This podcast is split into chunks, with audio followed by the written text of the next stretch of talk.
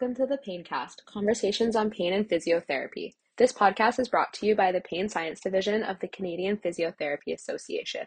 I am your co host and student representative, Alyssa, and I'm a second year physiotherapy student at the University of British Columbia.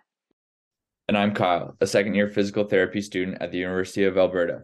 We will be your host for today's podcast. Today we are joined by Dr. Lindsay Wright. Dr. Wright is the Director of Integrated Health at Change Pain Clinic in Vancouver. She acts to oversee the clinic's allied health and rehabilitation team, pain programs, and pain neuroscience education services. Simultaneously, she maintains a chiropractic practice and assists with physician led shared care pain consultations. She has advanced training in movement and exercise therapy and is a registered kinesiologist and CSEP clinical exercise physiologist. She played an integral role in the development of the pain management joint program between the BCCA and Pain BC. Similarly, with Pain BC, she has participated in various collaboratives, including the BC Echo for Chronic Pain, Resource Database Initiative, Psychosocial Community of Practice, and was a reviewer for the Pain Foundation course. Dr. Wright is experienced in assessing and treating complex pain, with much of her practice focused on those with widespread pain chronic fatigue syndrome, CRPS, central sensitivity syndromes, or other persistent pain conditions and related comorbidities. She is trained in multiple manual techniques and utilizes a diversity of hands on and instrumented assisted therapies to aid in alleviating pain and suffering in her patients. In addition to her work in chronic pain, she's experienced in sports management. She's been part of the in- integrated sports team for various teams, including athletics at the Pan Am American Games, Rugby Sevens Fijian Championship team, and Canada West wrestling athletes. Today we'll talk with Lindsay about the evolution of pain care, an integrated and individualized approach to patient care, the importance of validating our patients with chronic pain, and some clinical tips that clinicians can use with their patients.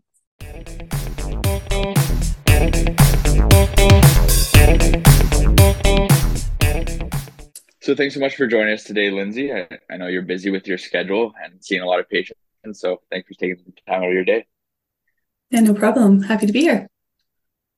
Yeah, so so for today, we'll just ask you some questions a little bit about your clinical experience, kind of what brought you into working uh, with chronic pain population, um, and just maybe going getting to some clinical tips for new grads um, working with uh, some challenging patients so you had a bit of a background uh, as a varsity soccer player involved in athletics, mm. but now transitioned to working uh, in the chronic pain field. Um, so tell us a little bit about your journey and what made you decide to become a chiropractor uh, with the specific focus in pain.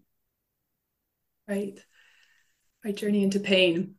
Um, I I think my journey is probably pretty similar to most of the clinicians and physicians that end up in this field.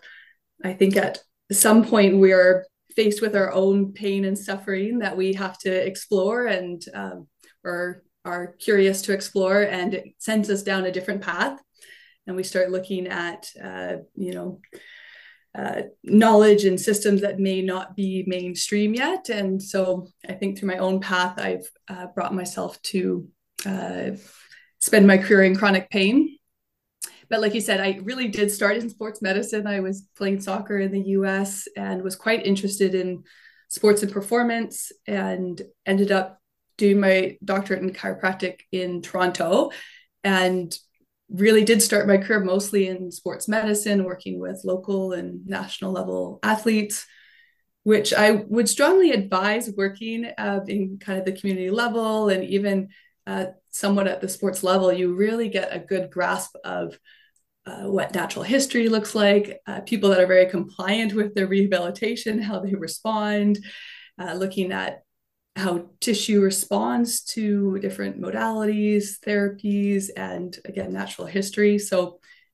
I think that was a really helpful time in my career. And at some point, again, I think my learning had somewhat kind of plateaued and i was really curious about some of the more challenging patients that would show up in community practice that would not respond to your typical uh, treatment strategies. And yeah wanted to learn more and grow more.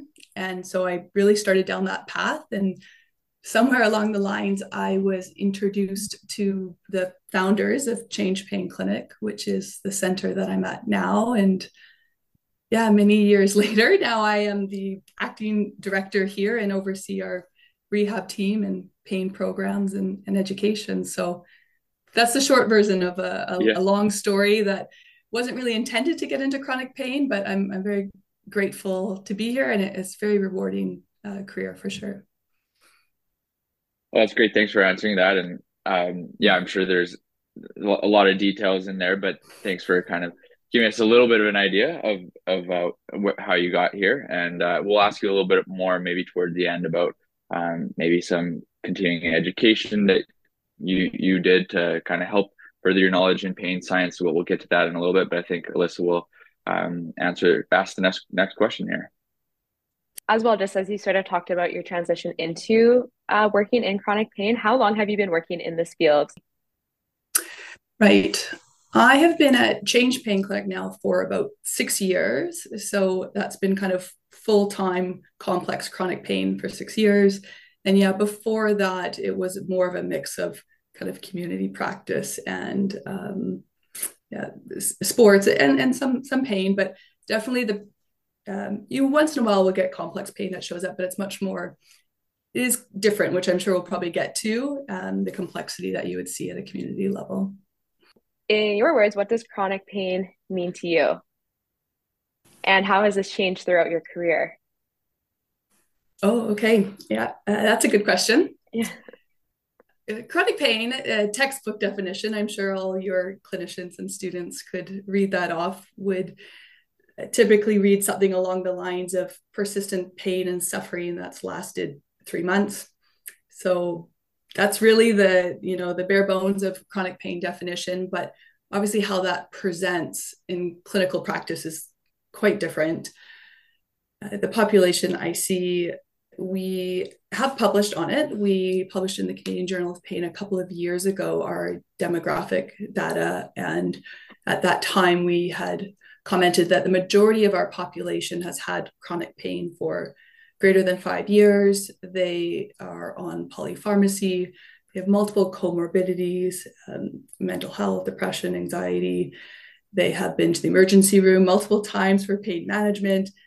And interesting, actually, we also asked how many uh, community practitioners they had seen prior to, and most had commented that they'd seen multiple physiotherapists and other allied health. So I guess when I think about chronic pain, I think about uh, these individuals, which um, might be the more complex end of uh, what's out there. Yeah, yeah, definitely. Pain comes along with a lot of unique presentations and mm-hmm. presents differently in everyone. Um, as well, you did comment on pain and suffering together, and I'm curious if um, what the difference between pain versus suffering is, and if those two things can occur in isolation or if they always occur um, in adjunct to one another. That's another very good question. I you asked another one too about how it's evolved. So I'll answer your pain mm-hmm. and suffering. And then I, I would love to talk about how I've seen pain evolve. I think that's an interesting comment as well. So pain and suffering is often um, something we'll teach our patients about. We run many group classes in our program here. We run about 30 to 40 hours of group education weekly. And so that comment, one way I simplify it for patients is I will draw one circle and I will say, This is pain. And then you draw a bigger circle around that and describe that as suffering. And typically, at the point that they are, once they reach our clinic, this will resonate with them to understand that we're not committing to the fact that your pain will completely resolve or that this will go away but we can commit to the fact that your suffering does not have to be the way that it is and that that is a flexible bubble that we are able to shift and change uh, with you uh, you know but also empower you to do so. And reframing pain in that way sometimes is helpful and empowering to patients to not so much fixate on the resolution of pain but realizing that there is um, modifiable factors that can control their suffering yeah, yeah, that's really interesting. I feel like illustrations are really helpful to help people mm-hmm. visualize and understand things and also just to understand that there are things that can be done and modified and that um, there's a lot more to the picture than just the pain itself. So, how do you think your opinion on pain has changed in the past mm. to where you're at now? Yes. It has. I can comment probably the last 10 to 15 years that I've been kind of um, watching this clinically.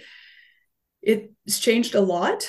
Uh, I'd say early in my exposure to this, it was really the adoption of this kind of biopsychosocial model and really realizing that our current strategies were you know not sufficient and thinking that we need uh, new models and new ways to treat chronic pain because it was a different entity than what we were seeing for other pain and so when i was in school they, they didn't teach about chronic pain they didn't teach about pain neuroscience um, but they were starting to introduce that biopsychosocial model was um, something of the future. And I think it was actually timely around that time, sorry, that as they were looking for new solutions, you were seeing this introduction of opioids and other pharmaceutical solutions for pain because it was kind of this new vital sign that we needed to monitor and um, see if we can um, mediate. And then what I started to see uh, it, as the years went by was that pendulum swing kind of the opposite way, realizing that uh, finding biological and biomedical uh, solutions purely was not going to be sufficient. We really needed kind of this top down, bottom up model, which you're probably used to that kind of language of not only providing an intervention, but um, perhaps uh, changing behaviors and thoughts and mindset. And so I think at that point, though, there was a period of time where there was a lot of belief that pain was much more psychological. It was really just purely um, would be maybe presented as in your head, uh, which uh, I would see practitioners kind of swing this way and really almost step away from uh, whether it's manual therapies, maybe even rehabilitation, stepping away from and just purely going into education and mental health. And luckily, you know, in the more recent years, we've seen this pendulum kind of balance out a bit more and seeing that people are now integrating a more whole person uh, picture uh, and doing again there's there's many biological and biomedical therapies rehab that we can do to patients but the integration of that with uh, education, beliefs, thoughts, and doing that in an integrated way is where we're evolving to now. We're seeing centers being built. We're seeing this integrated into uh, institutions and education, which was different than my time.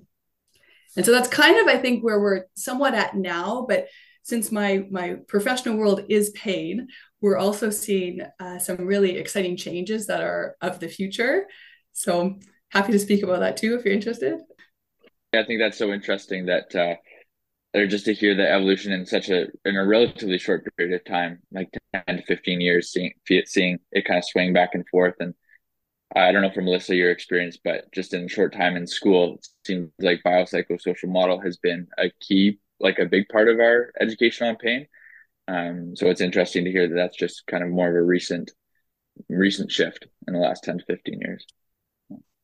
Yeah, for sure. And it seems like the way we look at it now and view pain and understand this integrated approach, it it almost seems like getting our education now and then thinking about how things were so different in the past, like almost how it went from pain being um, often like misconstrued or not often like accepted or seen as something that could be real.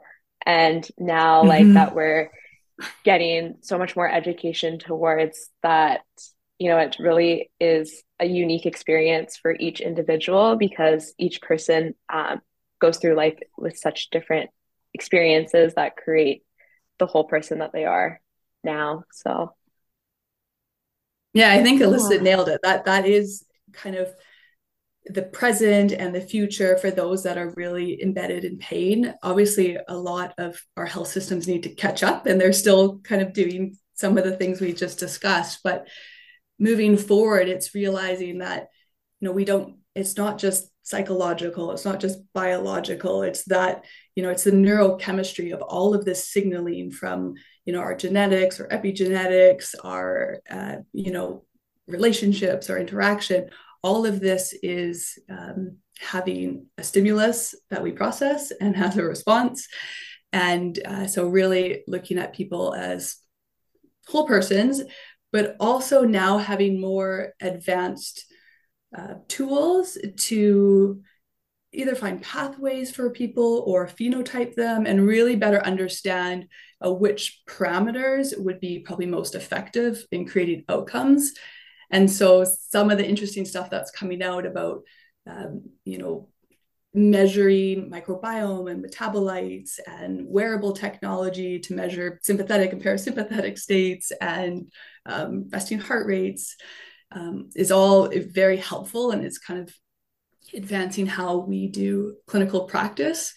And from a rehab perspective, things like virtual reality is really changing how we do a graded motor imagery from imagining something to actually being able to virtually create something. So it's uh yes, it's been a fast evolution, but there seems to be some momentum in the right direction and uh, yeah, it's exciting time.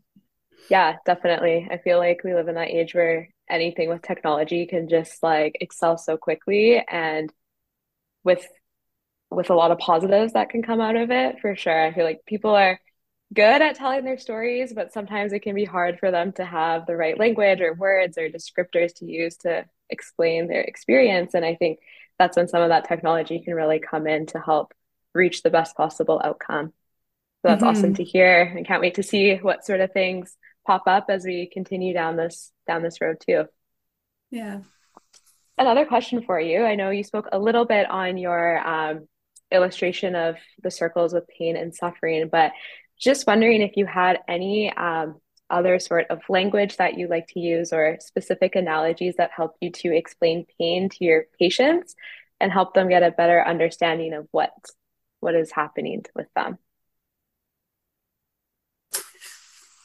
Explaining pain, I guess if we talk about the history of how pain has evolved, the one thing that is uh, very obvious now is that pain education is really accessible. There are apps, there are YouTube videos, there's so much information out there.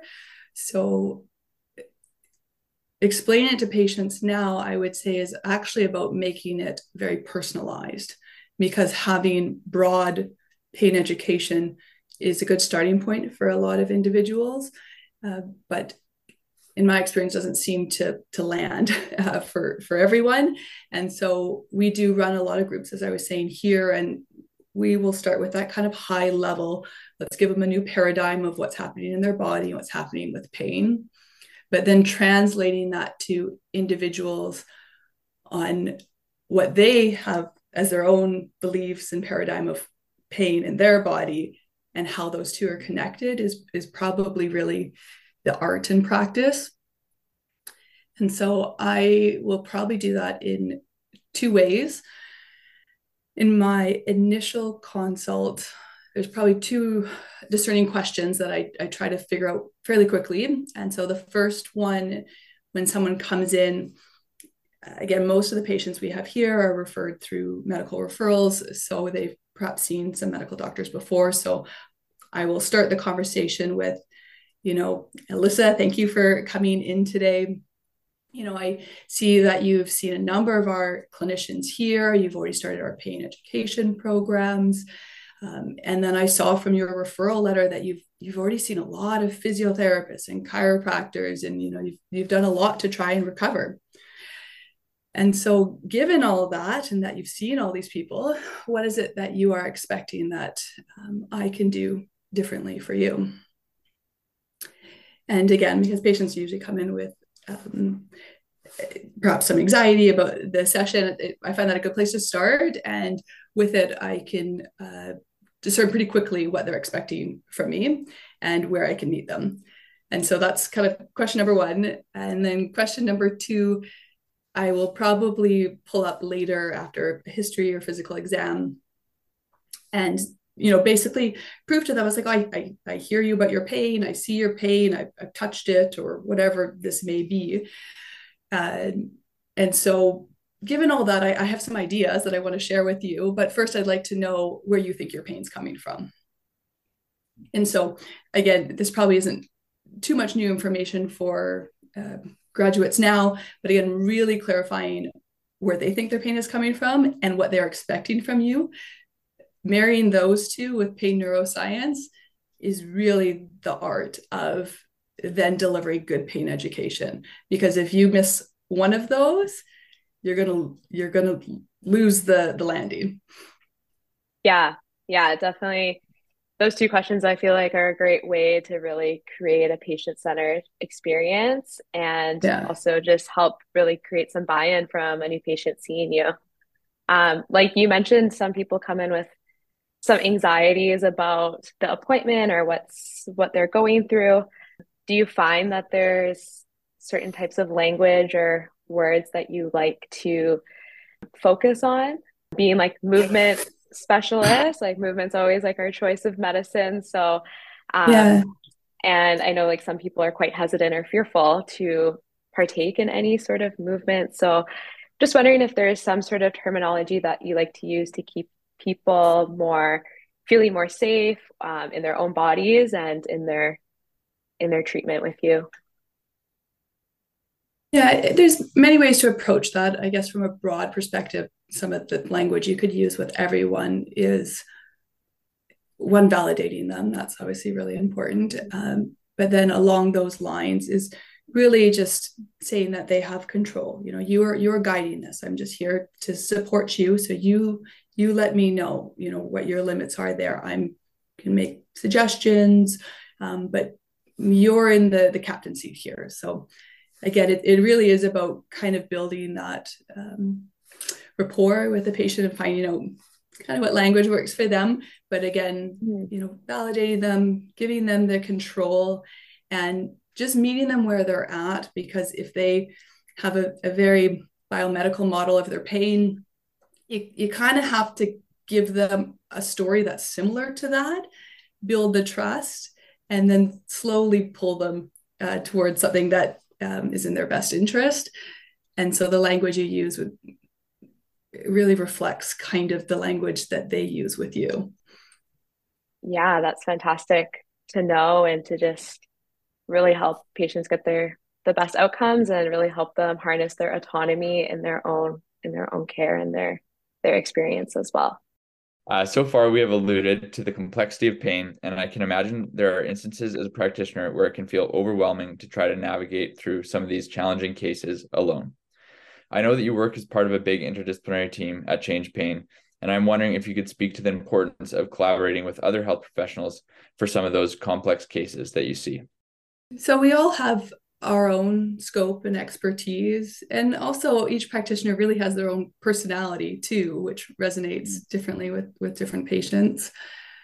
On our team specifically, I um, oversee our allied health team. So, we're chiropractors, physiotherapists, kinesiologists, yoga, Pilates, um, OT, psychology, these um, disciplines. And then we have our whole medical side. So we've got physiatry, anesthesiology, rheumatology, um, uh, GPs, and um, really uh, many more. So out of these 60 or 70 staff and clinicians that we have, um, we can offer different layers of care. So yes, you can um, kind of do that uh, rehabilitation and education layer, but then we we also have a higher level of interventional care where you can do things like facet and nerve blockades, and those are generally thought to be diagnostic. And so, if patients are positive responders to that, we then have our surgical center where we can do things like radio frequency lesioning and actually, um, at least temporarily, abolish kind of the medial branch or wherever the target is and so that um, nociceptive input would be diminished for six months or more, uh, which is a great opportunity for rehab. And then even beyond that, we have other therapies that we're able to offer here, uh, such as infusion therapy, like ketamine and lidocaine, that really um, addresses uh, central nervous system modulation. And so at that level of complexity, again, you can, we would call that kind of layered care approach that obviously you want to take the least invasive strategies first, starting with your education, starting with, you know, sleep and communication and relationships and uh, rehabilitation, function, home, these sorts of things. And again, if we're really kind of hitting various blocks, the pain is uh, continues to be a barrier to even slow progressions forward, then you can kind of layer up to different therapies. So I think having that breadth of access and ease to therapies is obviously extremely helpful and gives you a lot more tools in your toolbox to help complex pain. But even at um, the more micro level of not just kind of moving people through the system, the integrated approach to care is um, really quite healing in itself and is uh, hard to create, uh, but invaluable. So we work really hard to have a team that has similar language and paradigms and growth mindset. And so when we communicate together, where uh, everyone's very respectful and understanding, and I would also say very humble, which is kind of one of the, the best things about teams in pain is that you you cannot be egocentric. You cannot be the only person that's going to heal his pain. It's just not possible. And so people that come into this field are very humble. And so we have you know creating that team that can work together like that. So i can speak to various instances where we would have a patient that perhaps was uh, perhaps a bit still fixated on you know something that they saw in their imaging and that this kind of um, narrative was holding them back from maybe something in their movement. And so i can pull in our physiatrist um, and you know he can definitely he can go through and say no we've got your mri right here. We talk through it like nope yeah we all agree. And that okay let's look at the muscles. What does the physio and the chiro and you know the kinesiologist think about what this muscle says? And we we can all corral around the patient and say the same thing at the same time and that's a very powerful tool to change a, a pathway, a narrative that is um, strongly embedded. And um, if you've already built therapeutic trust on top of that, uh, I've seen that multiple times, us be able to make breakthroughs with people that it just hasn't been possible in a fragmented kind of community setting of seeing multiple practitioners, not at a, a co-located integrated center. that, That's a really good answer, and there was that kind of answers our next few questions for you actually, because we were wondering like with so many different members of an interdisciplinary team, I could imagine that can sometimes be challenging for a patient if the messaging is different. Um, but it sounds like as part of your team, you try to be on the same page with uh, your colleagues to make sure that the messaging is consistent for the patient, or that somebody you can explain it maybe in slightly different ways, but overall having similar language and how important that can be. Um, I, th- I think that's really really cool to see that um, that your team can still be integrated even though it's it can be pretty big sometimes.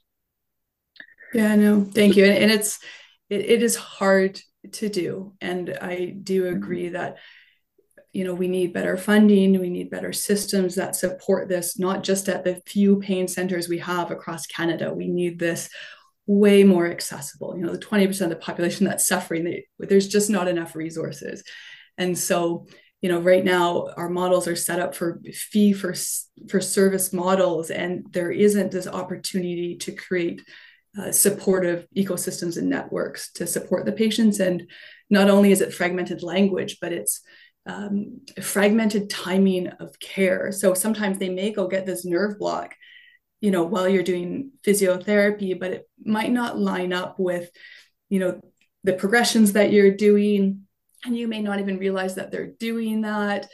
Um, and with a lot of the actual interventions that are done at the clinic here, we've designed based on evidence, you know, best protocols for how people should do rehab and do function after that intervention because a lot of them will likely cause different neuroinflammatory responses and you're going to have to modify activity to that and so if this is all happening in a fragmented way um, well, the therapy might have actually been the right therapy. It was the wrong timing. And so the patient was a non responder, and then they get considered a failed pain patient. And this is of course even more detrimental for the patient. So um, yeah, system level solutions would be um, what is called for for sure. Wow, yeah, that's that's really good, really good insight, and I think like there's a lot of good ideas that you um, you've kind of brought up here about the importance of uh, system level change. I'm just thinking, trying to bring it back to maybe a new grad, say working in a um, just a regular community private practice um, setting and maybe doesn't have access to um, the team that you might have at your integrated clinic. Just kind of wondering if there's any tips or strategies that you might have for um, a young clinician that's seeing a patient with chronic pain but doesn't have that support around them. Mm. That's a hard situation. Yeah. Yes. Um, I do speak to a lot of new graduates. Um, we're an education institution. We have all of the various fellowships come through here. So I'm quite familiar with new grads. And some of the advice I generally give them is again, go, go spread your wings, go try all different types of uh, patient care, get experience with, um, you know, community and different specialties within that. I think that's really important.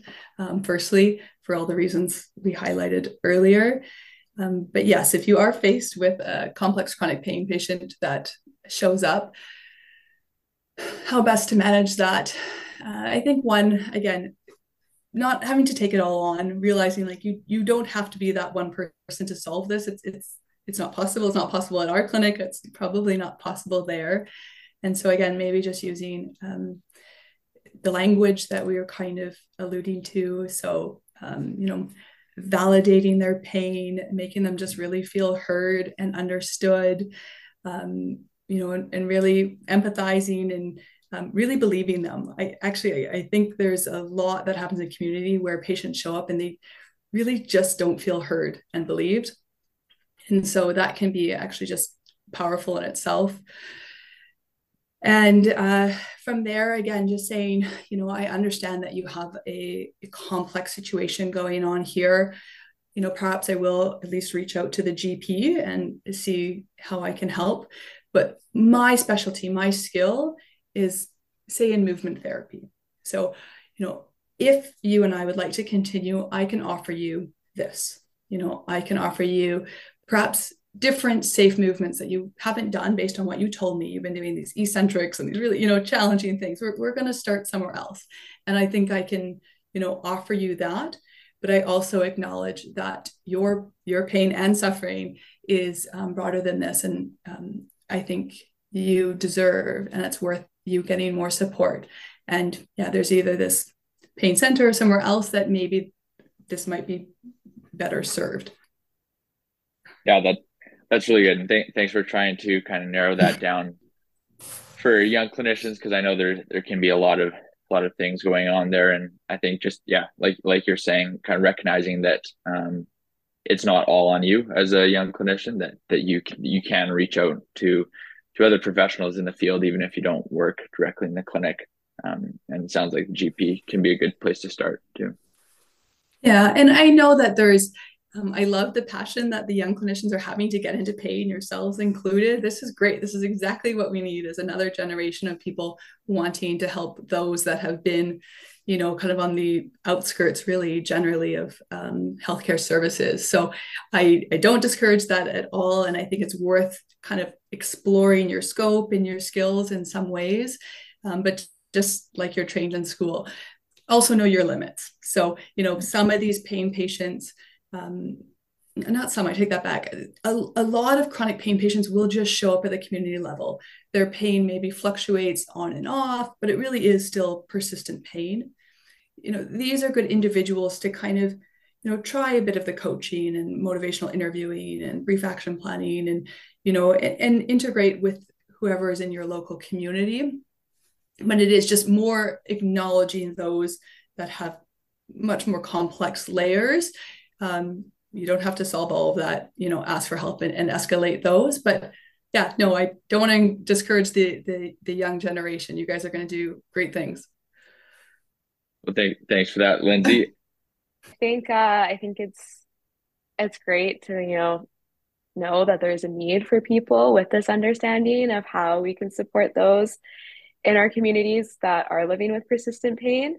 And um, in terms of being a new grad, like you said, sometimes we do have limitations, and it is it is nice to like reach out. But is there anything that you could suggest for new grads or even just more experienced clinicians that want to progress their their knowledge or progress their education within the field of pain science in terms of any courses or experiences or resources that could be really helpful.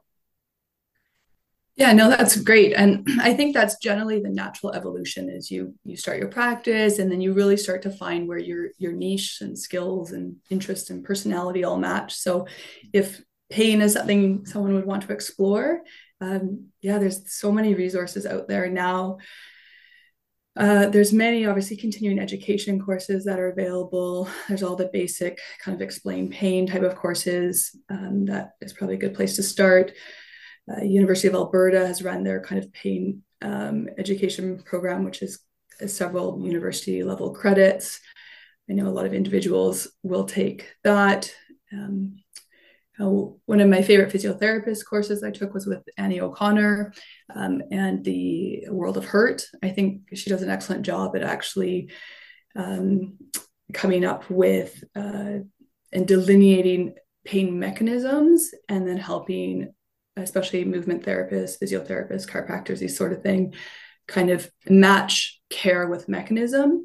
And that's actually really helpful because understanding mechanism is also important when you are starting to understand interventional therapies because that has to be matched as well so yeah there's just there's so many resources out there and then i think once you have a better foundation and knowledge is then starting to practice it but in a way that hopefully you have some mentorship and accountability. So you know i know we are starting to run fellowship programs through here. There might be others available in your local communities or um, you know finding someone that's willing to kind of uh, check in with you so that you can continue to grow. And and once you have clinical practice yeah move into to clinics and centers that are more based in pain. I think where everyone's um, more than welcome to help those that are passionate about it uh, the opportunities are there and it's a field again that's very humbling and so i don't think we expect any one person to know everything yet but if you come with an open mind um, they're welcome to to try.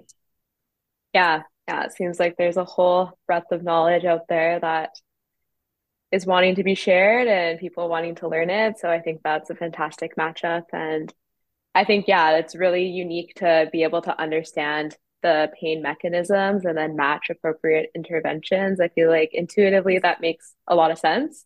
And sometimes you need to like step back and ask yourself, like, what is actually going on here to kind of target the most appropriate things um, at the right times. If you're interested, I could maybe um, come up with some theoretical patient examples of how I would kind of walk through that or think through that. Yeah, that'd, that'd be, be awesome. Great. Yeah, that'd be great. um, sure. Yeah. I, people always like patient examples. So I was thinking about that earlier.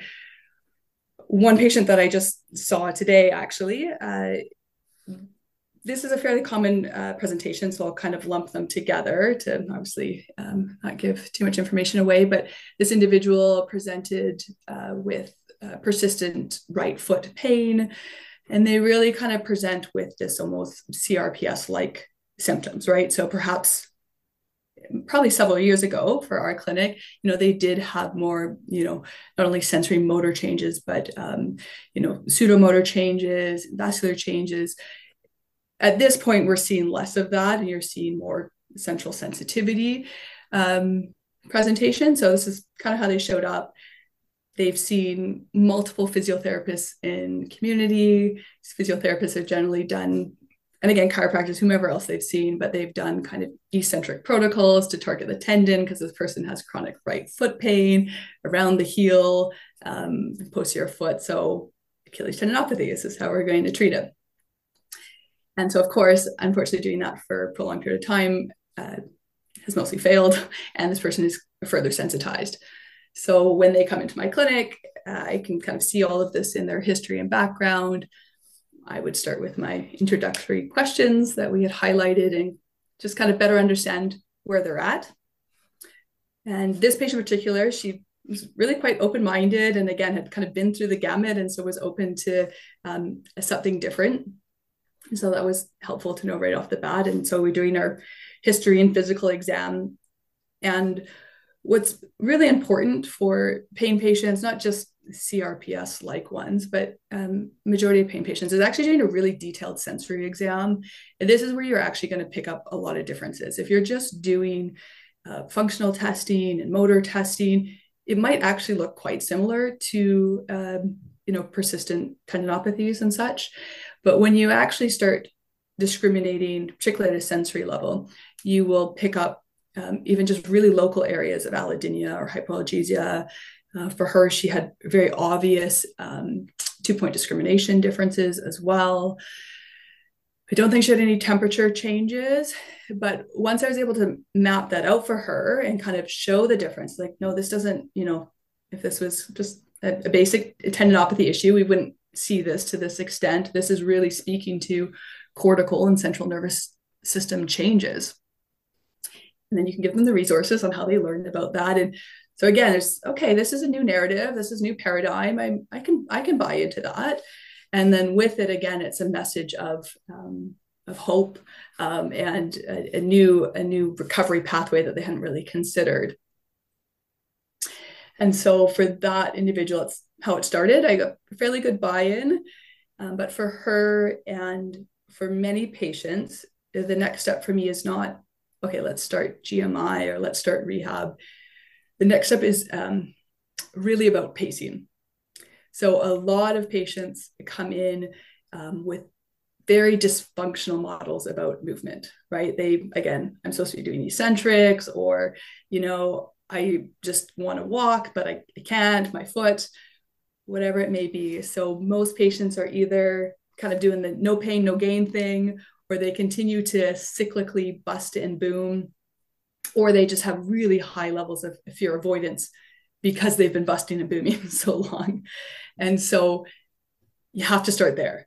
You know, if someone is still up and down constantly, there, there is nothing I can do rehab or interventionally from my tools that will see um, actual progress. Their central nervous system needs to be stabilized. And that's not just by education. It's this is where it becomes personalized. This is where I then, okay, let's look at what you do on a daily basis. So I ask them, complete a journal. I need you over the next two weeks.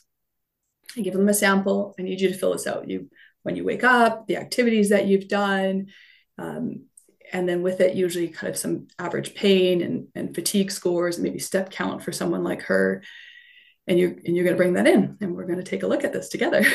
and um, for someone like her, you do, and you see very quickly um, inconsistent behavior. You see 10,000 steps and then a crash. So they're down to 1,000 steps and 1,200 steps, and they're down here for a while, and then they, you know, overdo it again. And then on top of that, you see dysfunctional sleep cycles, and um, you know, every other kind of ADL is um, this dysfunctional is kind of aggressive word, but you know, it's all matching this kind of boom and bust cycle. And so, you know, in a very kind, compassionate way, kind of showing this to them and say, you know, now that you know how the nervous system functions, can you see how your your pain continues to be in a, a threatened state? You're constantly still being perceived in danger, at least for a good majority of the time. So until we can, it doesn't have to be no pain, but we need to see more stable pain. And then in that way, as you walk them through that process, they develop their coping strategies, their awareness, their self empowerment. And to me, this is, I could do a whole podcast on pacing. This is like the most critical piece about stabilizing a pain patient. And once you've done that, then the progressions are textbook. But the art is really actually getting them to stabilize the bust and boom or whatever dysfunctional movement strategy they have once you have them there, then input GMI or then input wherever their isometrics or wherever they're at in their capacity. So for I'm happy to talk to how I kind of progressed through CRPS too. if, if we're good. I think okay, that a pacing journal, though, giving them like creating something tangible to really recognize those patterns and understand what behaviors might be contributing to this person's experience, I think can be really powerful. And it can also just help bring the control back to them. Like you were saying, that mm-hmm. you can really help them understand sort of what is happening beyond just the science of the mechanisms of what's going on, but uh, how they can actually sort of be in control of that as well. So, yeah, but we would love to hear as well about how to add some of those other components into treatment once you've leveled out a person sort of to a new and more consistent baseline. All right. Well, everyone would be different, but for this case and similar cases, I guess there's actually a lot of overlap with many pain patients. So what you basically are seeing is now there's a region of the body that has highly um, centralized pain and you know cortical changes, and that's obvious by the physical exam. Um, but for for her, the rest of the body, you know, was had some levels of increased sensitivity, but not nearly to that extent. And so, I think people get confused by that, and they over or under treat based on that. Um, whereas you can actually separate. So what I would do again for the regions that were less sensitized, the upper body, neck, core, let's get stronger. This is going to be very helpful for sleep and just general desensitization and reconditioning. And so giving them a program there, and, and that's basic. That's just starting with um, basic exercise progressions. You know, you might have to start with isometrics and then go to kind of concentric, eccentric, you know, resistance. But generally, again, if there isn't signs of centralized pain there, you can progress them as you would see in um, less sensitized patients. No, normal patients don't love that, but however people want to frame that. Um, whereas the region that is highly sensitized, that needs to be thought of really differently. And I think that's that's the really the big difference between maybe this um, my observations around chronic pain versus non-chronic pain or whatever is noticing the differences in that region and treating it as such so for someone like that i i really have adopted a lot of the gmi understanding that's where i had done my readings early on and practiced that and really expanded on it and so I, I don't really necessarily follow that protocol but the principles are really relevant. So, first stages would really be about um, kind of looking at feed forward mechanisms and going, okay, if you were to do some type of um, kind of skipping lateralization here, but like watching movement or imagined movement, you know, what does that bring up in your body? And most patients are just stunned to know that even just thinking about my foot all of a sudden triggers my pain. And so, one, bringing that to their awareness, and then two working through that but i would say the only warning i would say to that is this is like trauma therapy to some extent this is exposure therapy. So be very careful. If that is not within your scope if that's not within your capacity i have seen that um, be very difficult and and be almost re-traumatizing um, for practitioners that aren't that comfortable. So that's one caveat that I actually see quite a bit is people try to push them somewhere where actually the cognitive block actually has a, a trauma background and you and we most of us haven't had trauma training like this is not part of our schooling. And so unless you have expertise in that be aware and cautious. But let's say we're able to do that. So this is exposure therapy that she's able to basically tolerate and do kind of imagined movement. Then yeah you can kind of after that step the rest of it is somewhat progressive just like you would see in gmi where um, you can do, you know, imagine movement in lots of different functional ways. You could introduce um, some mirror therapy is really helpful if you really want to kind of slow that down. But I really break it up too to not only um, just sensory, but you've got like sensory, you have motor, um, you have spatial. Um, there's a there's a lot of stimulus that our body will experience and have to process, and so you actually have to slowly rehabilitate all layers of that um, until you get them okay now we're going to do active plantar flexion dorsiflexion mm-hmm. so I don't know if that was um, fully clear, but there's actually there's a lot of steps that you would want to think about that mostly is aligned to rehabilitating kind of pathways in the central nervous system and brain and how we think about movement in that specific region. And that really needs to be done quite carefully and artfully to get them to a point where you would do the normal rehab. And again, I've seen so many patients with CRPS like pain that have failed GMI and community, but they're just doing lateralization app, mirror therapy, fail. Mm. And so um, the art of dealing with patients and regions that are very highly sensitized is again just going really slow um, addressing kind of all stimulus and components that can contribute to the danger signals. Um, and again just doing it in a really compassionate empathetic way that um, you're listening to what they are showing and telling you because there there might be layers beyond just the movement that's kind of blocking that progress forward.